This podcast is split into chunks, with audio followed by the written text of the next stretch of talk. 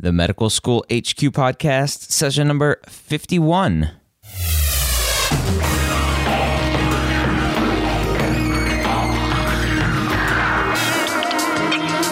Hello, and welcome back to the Medical School HQ podcast. This is the place to learn how to excel as a pre med student, learn what it takes to survive medical school, and turn your dreams of becoming a physician into reality.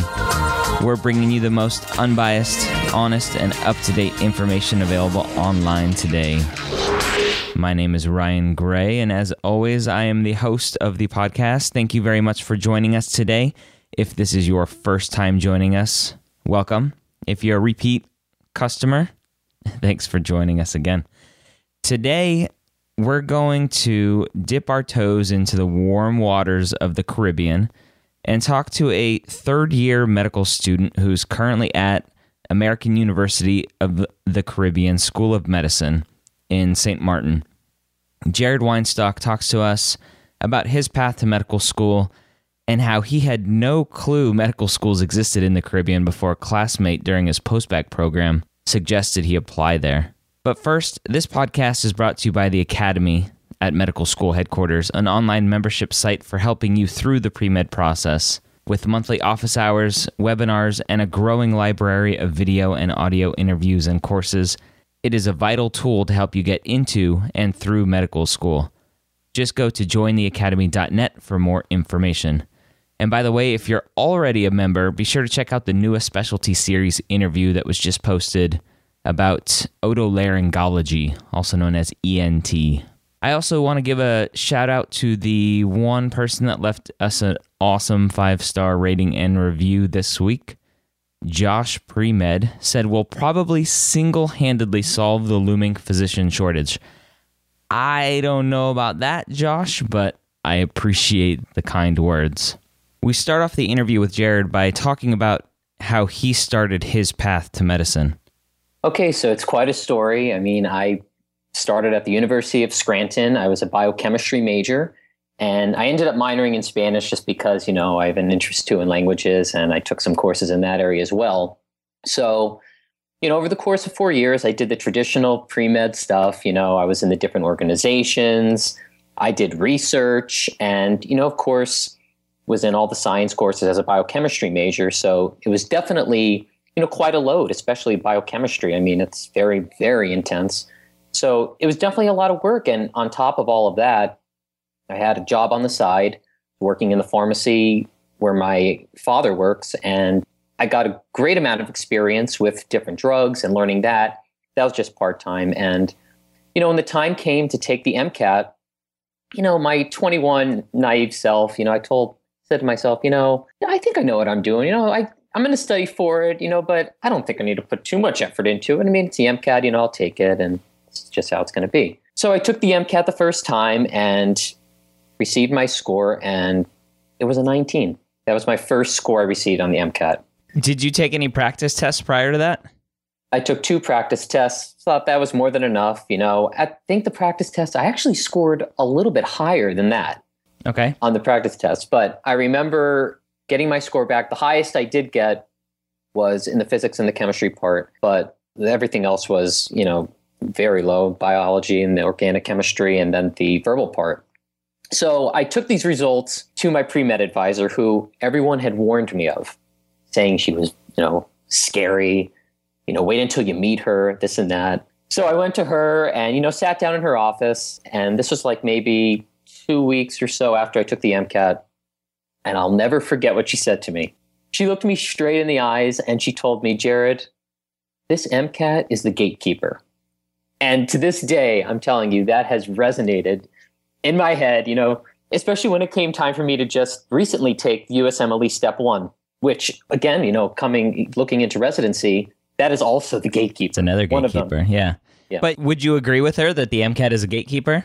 Oh, absolutely. Okay, so- and I tell everybody now, you know, if you're going into medicine and you have your heart and soul into it, study for this MCAT, it really is the gatekeeper. So let me go back to your reasoning for only taking two practice tests and kind of winging it.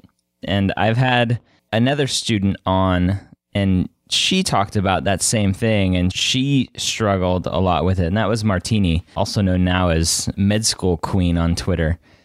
And she had that same kind of mentality of, oh, I'm a good student. I've done well in college. I have a good GPA. It's just another test. Is that the same mentality that you had going into it? I absolutely agree. You know, I felt like I had a good grasp on the material that I had learned in college up to that point, anyway. And I felt like the stuff I was reviewing in the different review books, I felt like, oh, you know, this is coming to me. You know, I could just jump right into this and two practice tests, that's more than enough. Okay. And I'm trying to pull up that interview so I could just tell people listening which interview that was. And that was episode 34. So for those of you listening that want to hear that story as well with Martini, it's medicalschoolhq.net slash 34. So obviously, looking back on it, you didn't prepare as well as you should have. Absolutely. But before we get into what you're doing now, I just want to talk about your support that you had back then and maybe why didn't you know that the MCAT was such a big deal, such a different test? Because I think we were talking before, you were talking about how the University of Scranton has a huge pre med program, right? Yes. So I would assume you are involved with some pre med clubs or organizations. Correct. Where did that information miss you? Honestly, I'm telling you, I really do think it definitely has to do with maturity. And yeah, everyone was telling me this is a very important test. I'd even heard the pre med advisor at these different meetings talk about and stress the fact that the MCAT is so important. You know, you have to take a class. You know, I would walk through the student common area and I would see my fellow students who are in my biochemistry classes studying for this nonstop. And it never really faced me. I just, you know, I'm telling you, I really do think I was immature at the time naive and I felt like, you know, I was going to have no problem with this. Okay. All right. So you took the test, you got a 19. Yes. Obviously, not a great score. No. Where did you go from there? So from there, this was a summer after I had taken. So this was a summer, I took the test in June, met with my pre med advisor that summer, and then I was in the process that summer of applying to medical schools. So she had told me not to even waste my time applying to MD schools possibly a DO school or two would interview me, but she told me I needed to retake this MCAT if I wanted to pursue MD or, you know, just get more interviews and more of a selection at different schools that I've applied to. So, with that being said, I just went ahead and applied to MD schools and DO schools. I applied to so many of them. And I'll never forget, I had friends and colleagues getting their interviews that fall. I was getting rejection letters left and right. And finally, in March, I received one interview from PCOM in Philadelphia. And I went to this interview. I was like, wow, this is great. You know, see, I got an interview, you know, 19, whatever, you know, maybe they liked my GPA or something stood out. And what was your what, GPA? My GPA was a 3.7. Okay. And that was overall cumulative. So I'd gone to this interview you know, very nervous. This was my only interview that I'd received. It was late in the season too. It was March. I'd almost lost hope at that point that I was going to even receive anything. And you know, the interview went well, but I was rejected, and I assumed it was because of the MCAT, just like my pre-med advisor had said. So once again, I was back to study mode, studying for this MCAT. Did I put more of an effort into it? Yes. Could I put a lot more into it? Absolutely. You stated earlier that you worked Yes. Do you think working was a hindrance to you you studying or do you think it was just general bad study habits? You would rather go out and have fun because it's college or it, was work the the problem?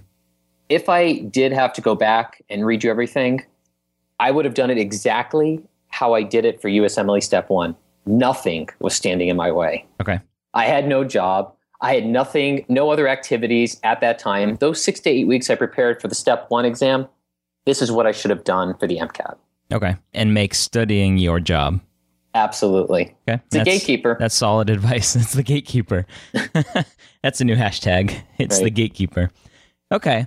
So you got one interview, you got rejected. Where did you go from there? So from there, you know, so now at this time I was graduating college, obviously got rejected from all the schools I'd applied to. So I took the MCAT again that summer and I brought my score up to a 22. Rocking. So yeah, yeah. So I went up a little bit.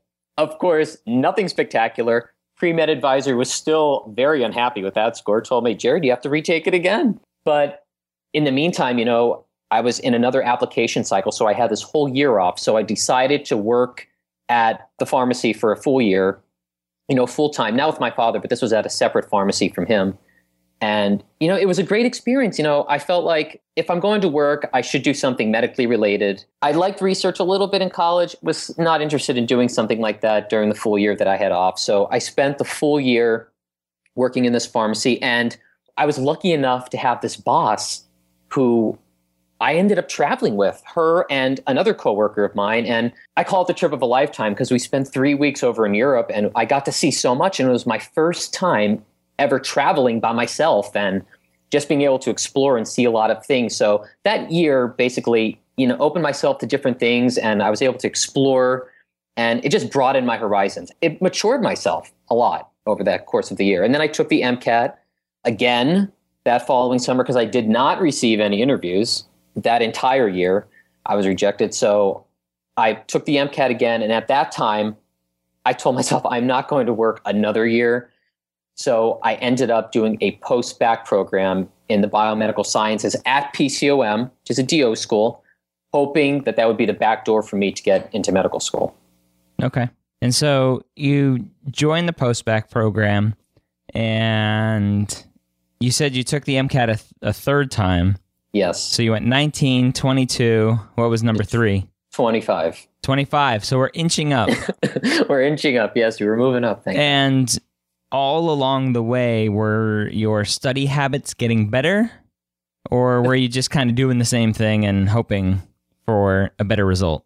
Well, the third time around, at this point, I was out of school and I spent a lot more time doing practice exams. And I told myself after, you know, I saw the difference in, you know, how well I was doing on these practice exams, even though they were very time consuming. Mm-hmm. But at the same time, you're training your mind to see these questions and to know what to expect. And especially when you time yourself on them too. Yeah. So that definitely helped. Could I have done a little bit more? Absolutely. When you took the practice test, you timed yourself. So you sat down and took it like a real test.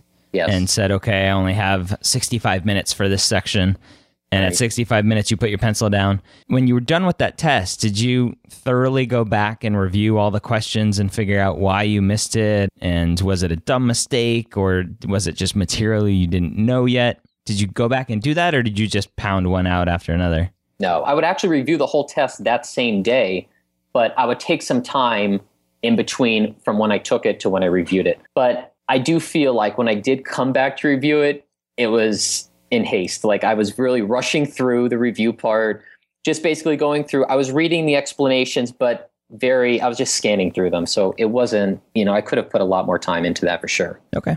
All right. So you go through your post bac program. We're, we won't really cover that. We've covered post bac a lot.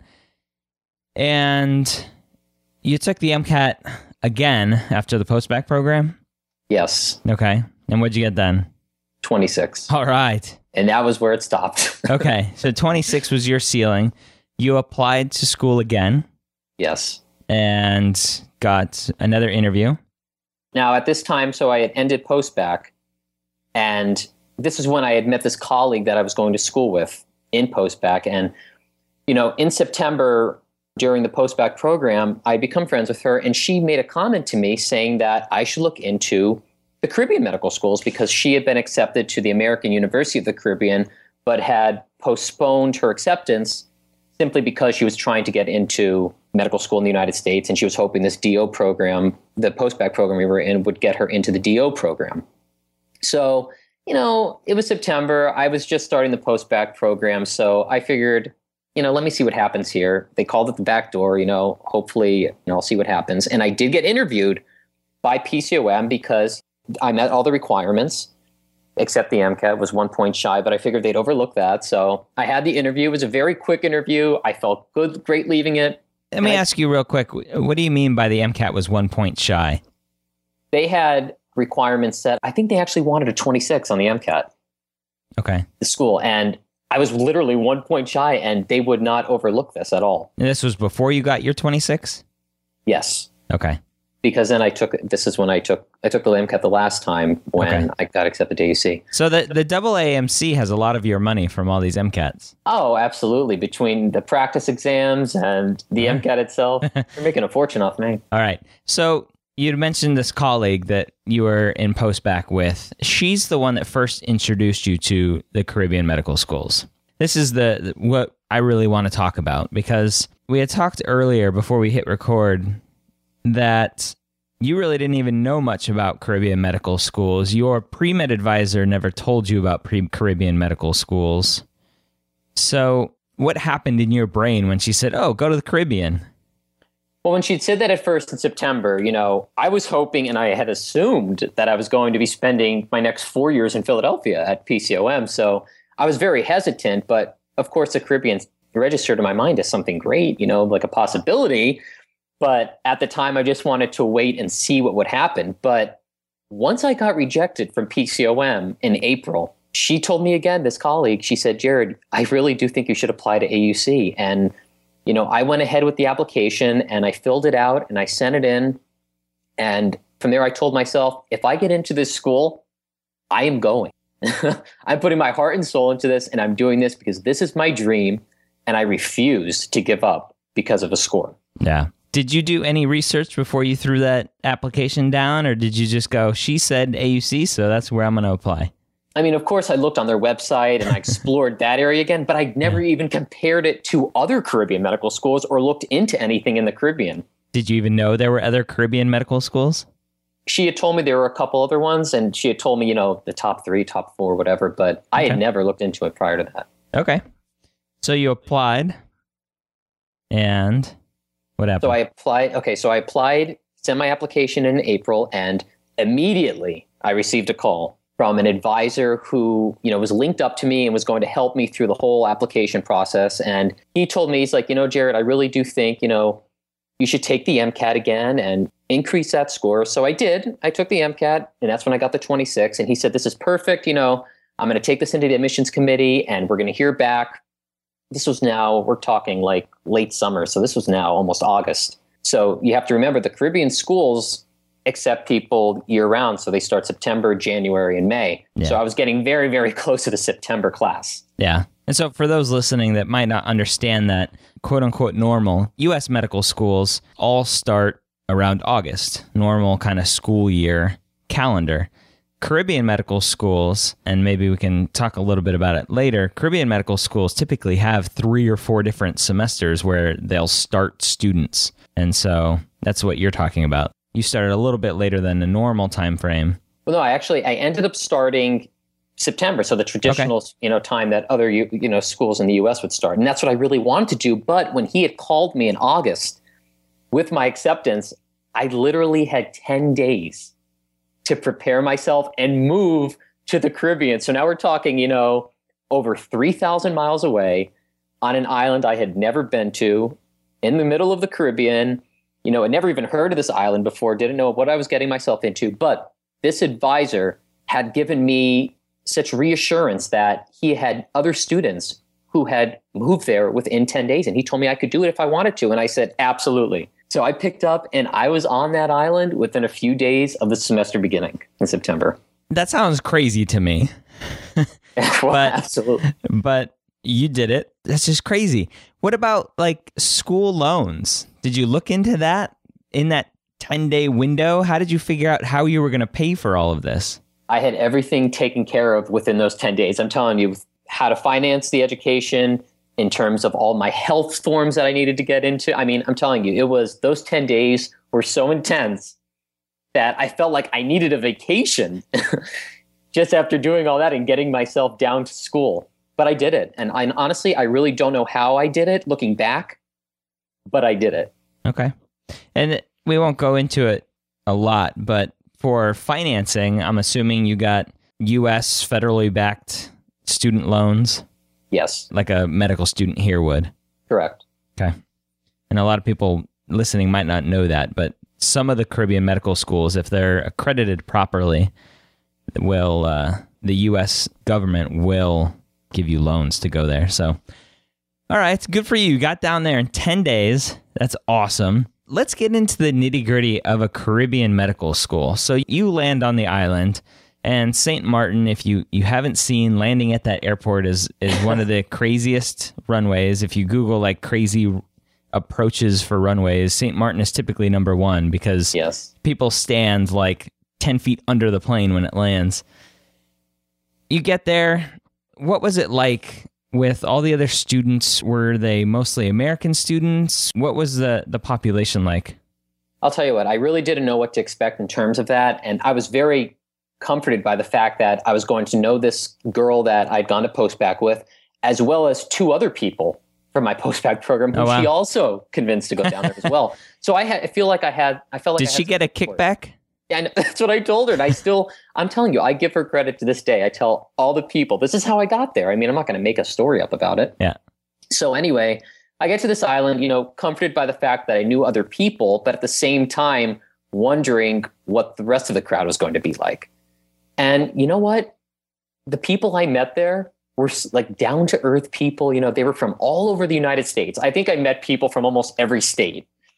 And there were about 200 of us starting out, and the school provided us with a lot of, you know, social functions and ways to meet each other. And, you know, of course, we're in class together all day long as well. So it And- definitely gave us a lot of opportunity. Is class on the beach or do they actually have buildings for you guys? no, the school, honestly, we just, they just built a brand new building and it's like top of the line down there. Of course, I left right before it was about to open. but the building I was in, I mean, it was fully functional. I mean, we had typical lecture halls, you know, the anatomy lab, you know, the whole nine yards. So it was a typical medical school building. Okay. So walk us through your first two years there, almost two years, and, and explain that kind of breakdown between going to the island to do all the kind of classroom stuff and then leaving the island. Okay, absolutely. So, American University of the Caribbean is set up on a five semester basic science program. So, you get there, and you know, your first four semesters are basically all basic science oriented. So, you're taking all the your typical classes, you know, so molecular biology, biochem, histology, the whole nine yards. You know, you have your anatomy first semester, you're in the anatomy lab every day of that semester. And I really, that first semester was the one I was most nervous about because, you know, this is medical school now. This is my dream and I want to do well. So it was intense. I mean, it was a lot of work, but becoming a biochemistry major and also my background in post bac gave me sort of a boost. So my first semester was honestly the breeze. I mean, we were in class. Basically, you're in class every morning, Monday through Friday, from eight to about eleven thirty or noon, and you're taking three classes, and on top of the anatomy lab, then, which is in the afternoon, and that's basically how all the semesters are set up. And then you, we have what are called block exams. So each block is about three to four weeks. The first two blocks are three weeks each. Last two blocks are four weeks each. And after each block, you are in at a computer sitting down taking exams for these three classes in the same day within about three to four hours. So they had it set up so, like, honestly, you are preparing yourself mentally to take the USMLE and endure sitting through these brutal exams. Yeah. So they were all multiple choice. And, you know, we did that. So basically, you have four blocks, you did all these exams. And then at the end, you have your final exams, which are sometimes cumulative. And you basically repeated this for the second, third, and fourth semesters. And then when the fifth semester came around, this is when we became more clinically oriented. But, you know, don't I don't want to leave out the fact that throughout the second, third, and fourth semesters, we also did take some clinical courses in the afternoon where we were, you know, well prepared to interview patients, give the physical exam, the whole nine yards. So it was definitely a great introduction to that. But fifth semester was when we really got the nitty gritty on the clinical side, you know, on the island. And, you know, they continued preparing us for the physical exam, basically wrapped up everything and we got pulled everything together from the basic sciences and prepared at the same time for the upcoming step one that we had to take in May. Did you have any kind of patient exposure during those first several semesters? During the clinical parts of each semester, we had standardized patients coming to the island. So we had the opportunity, you know, to interview them and expose ourselves to that. But our fifth semester, we were given the opportunity to go to either the different hospitals on St. Martin, and there's only two, but we've got to go to those hospitals or a couple different practices and follow doctors and observe them and interact with patients as well. Okay. All right. So you're all of your non-clinical years, you're on the island studying like any quote unquote normal med student would do. Right. And preparing for step one, basically, that's what the first two years are all about. And how do you think AUC prepared you for step one? I'll tell you what, people ask me this, and I have nothing. I'm a very honest person. I have nothing but great things to say. We received, I received anyway, a phenomenal education. We had top notch professors for the most part coming down from, some of them were coming down from prestigious schools in the US to teach because who wouldn't want to come down to, to St. Martin, teach and get paid and have the whole island there to explore? But we were prepared wonderfully like I said, the exams, everything was oriented towards a step one. So when it came time for me to review and, you know, to actually take this exam, I went in there knowing that I knew what I was doing and was well prepared to take this exam. Okay. That's awesome. And you did well on it. Yes. Yes. Compared to the MCAT, I literally rocked the USMLE step one. Do you want to tell us what you got? 240. That's awesome. so that's a, yes. a, a, super competitive score for pretty much any residency that you want to go into. Yes. So that's great. Congratulations. Thanks so much. So let's talk about some of the negatives as you've gone through. And and right now we haven't really talked about it. Right now you're a third year student. You're doing your clinical rotations. And we'll we'll talk about that in a minute. But I want to talk about while you're back at the island, let's talk about the attrition rate at the Caribbean medical schools because that's one of the biggest things that I think people talk about, and we've talked about it a little bit prior to recording.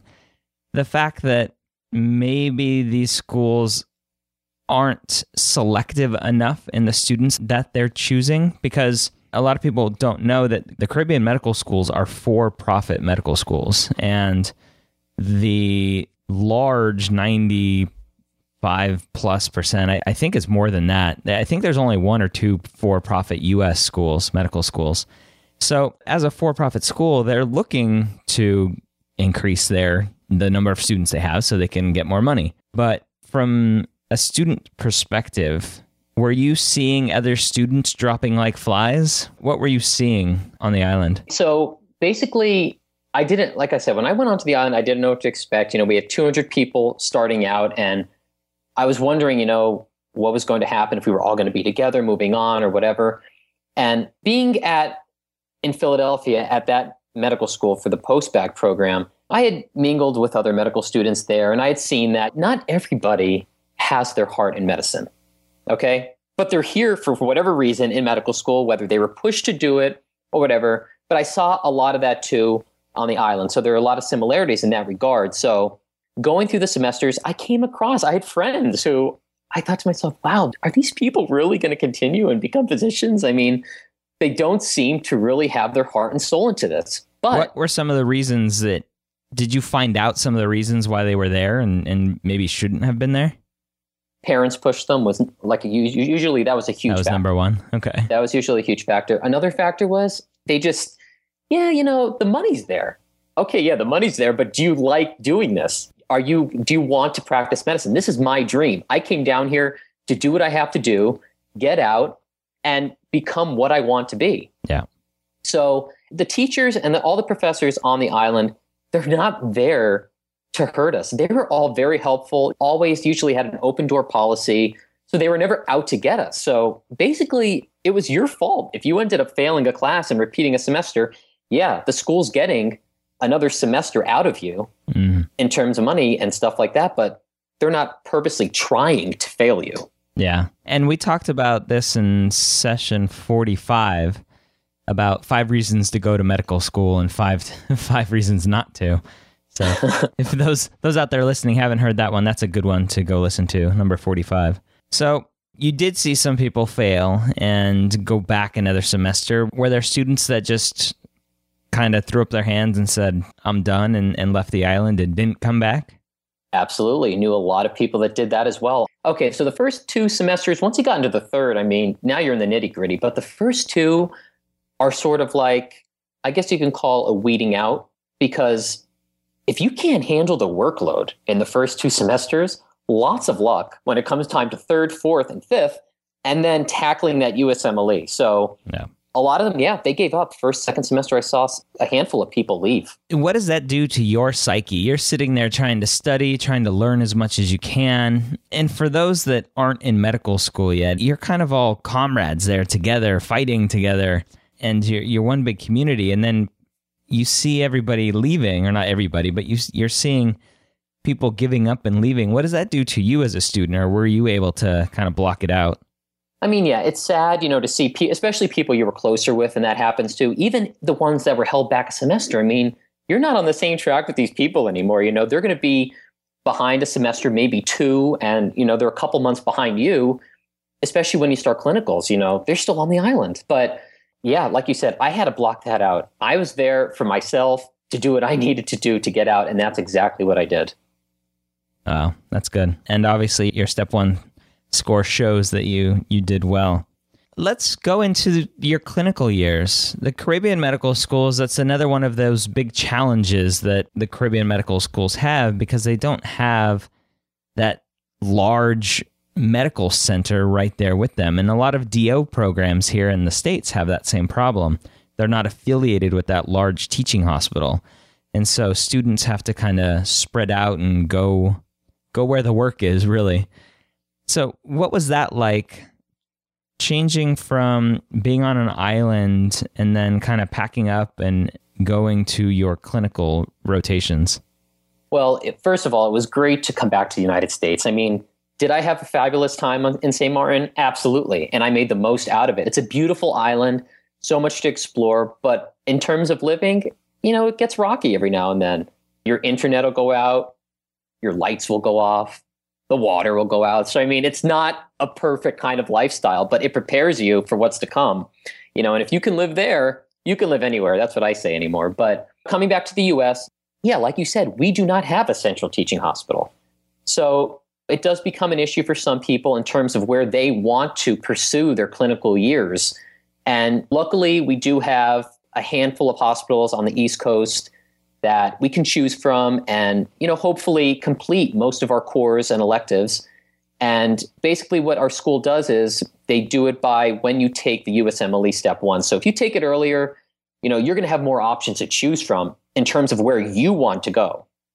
So if you want to go to New York and you took that test early you're most likely going to be in New York we have a handful of hospitals there me I saw Miami on that list and I didn't even think twice after being in that gorgeous weather in St. Martin I thought to myself, you know what? If I could do most of my cores and electives in Miami, absolutely, you know, I will definitely go there with, you know, without even thinking twice. And that's what I did. I took the uh, USMLE relatively early compared to most of my other colleagues. And, you know, at the time we were having some problems with our contract with the Miami hospitals, but it all got resolved. And this is where I'm at. And it's, it's great. Are you going to be there for the, the majority of your clinical rotations? I'm hoping so. Okay.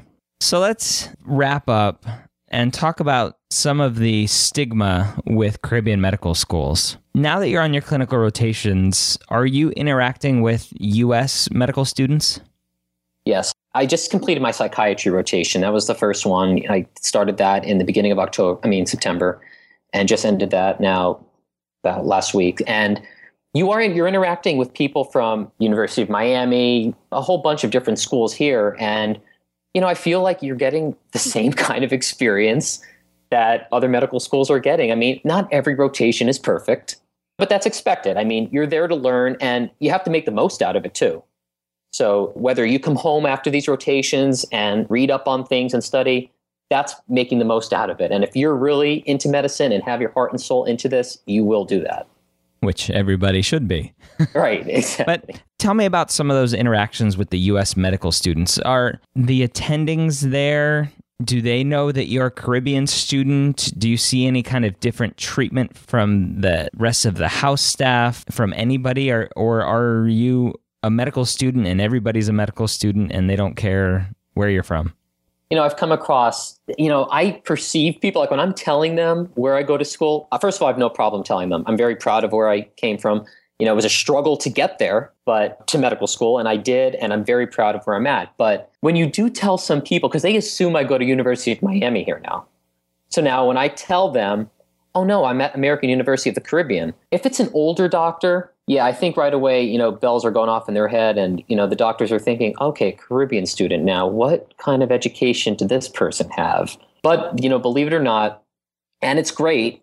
Most of the doctors, we have a great reputation because they see that we know our stuff and we were trained well, you know, in terms of giving physical exams and interviewing patients. So, you know, a lot of the doctors are impressed. But yeah, I do feel like when I do tell people where I'm at school, some of them you can just see, you can perceive there is that stigmatism attached to it. Okay.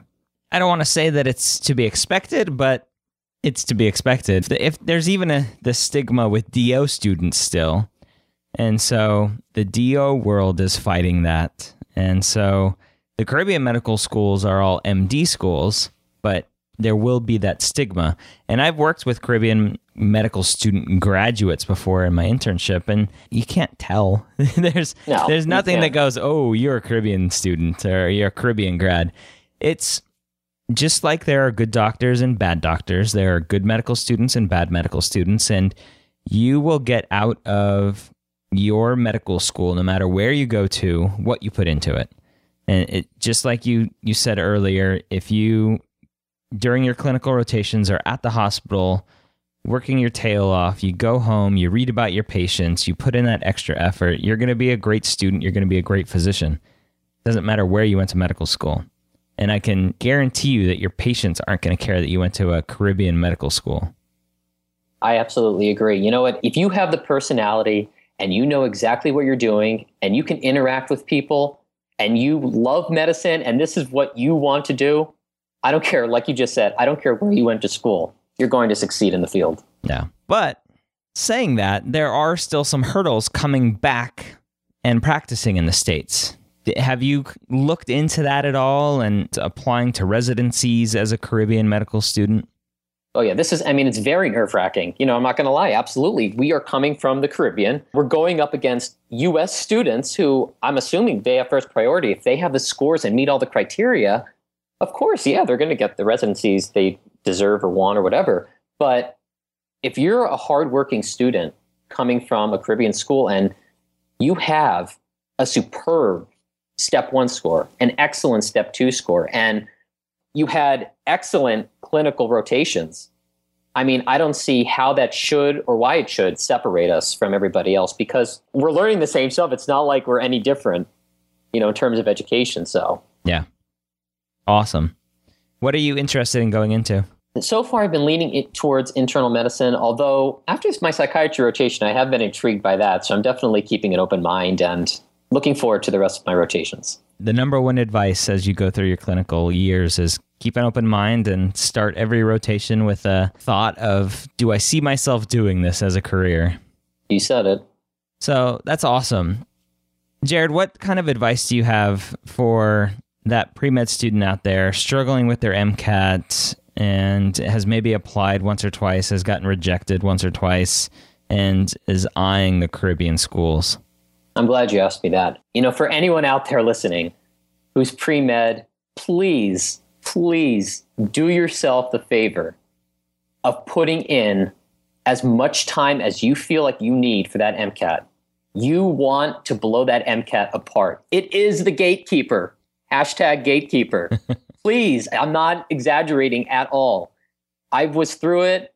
I saw the mistake I made and I fixed that mistake when it came time for the USMLE step one. So please don't let that be the problem in terms of you getting into medical school. And if this is what you want to do, I tell people this all the time, whether it's medicine or not, live your dream.